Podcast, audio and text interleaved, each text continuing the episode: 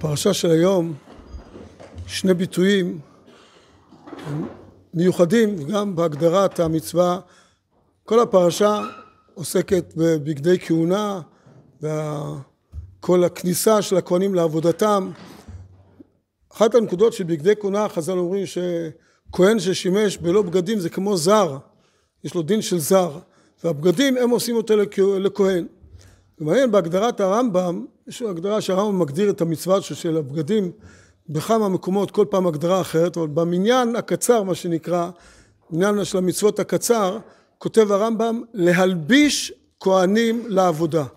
כלומר שצריך להלביש את הכהנים. וזה לקוח לכאורה מהפסוק, הגדרה מעניינת, להלביש את הכהנים כאילו לא יודעים להתלבש לבד, צריך להלביש אותם, אבל זה מה שהפסוק אומר.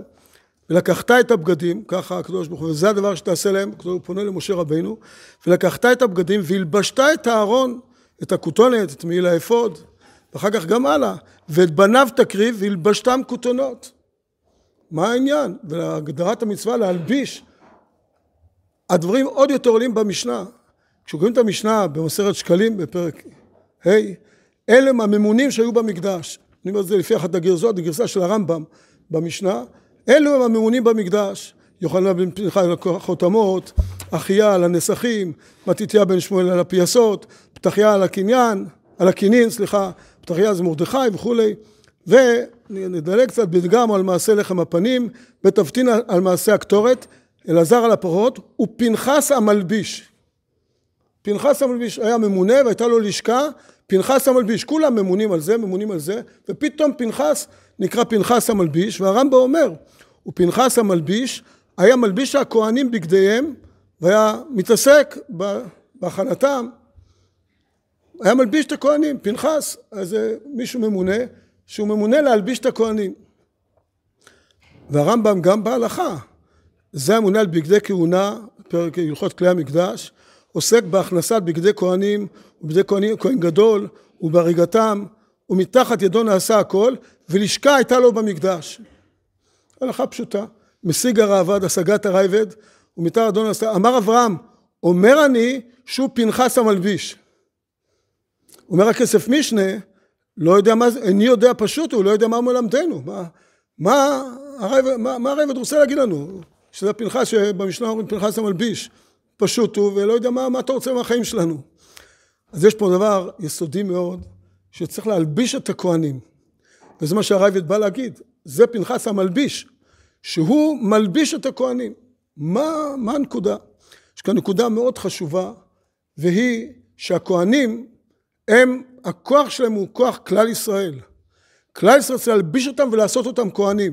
זה מה שעושה אותו כהן, לפני כן הוא זר, וזה מה שעושה אותו כהן.